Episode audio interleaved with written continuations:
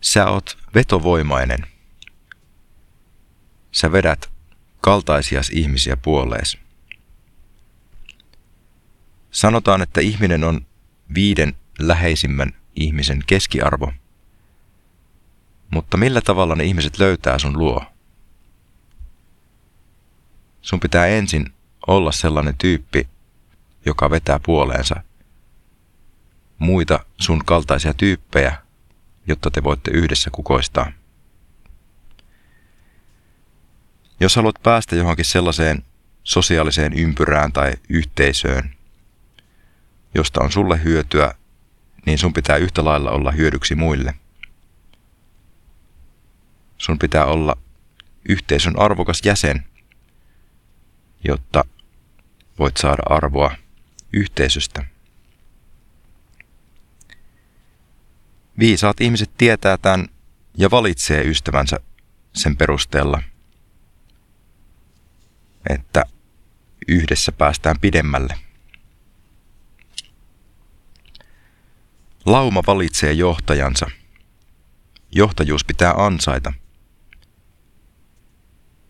Jos haluat johtajaksi, niin pitää tehdä johtajan tekoja jo kauan ennen kuin on johtaja. Sun pitää näyttää se, että minkälainen vaikutus sulla on muihin, jotta voit ansaita sen roolin.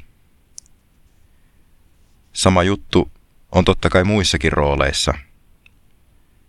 Sun pitää alkaa elää sitä sun näköistä elämää jo ennen kuin se on totta. Tai ennen kuin sä itse uskot siihen.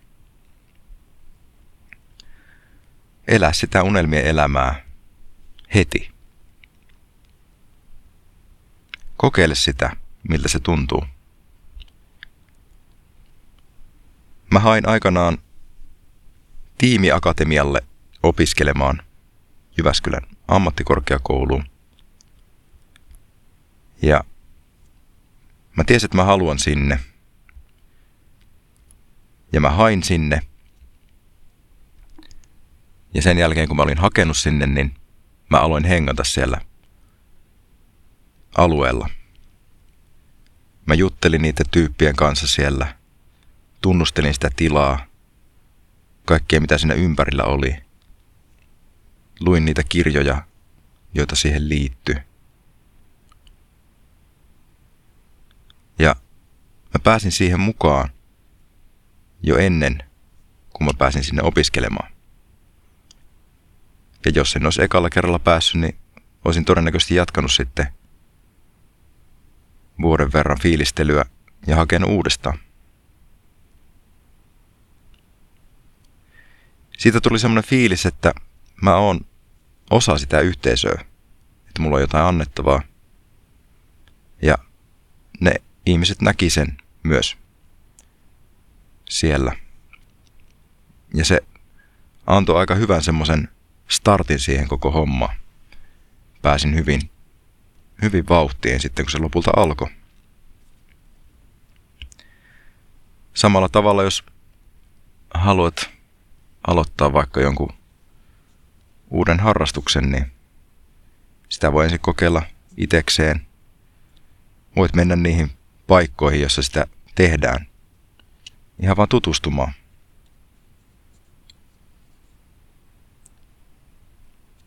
Kokeile sitä, miltä se unelmien elämä tuntuu. Tunnustele, että onko se sellaista, mitä sä oikeasti haluat.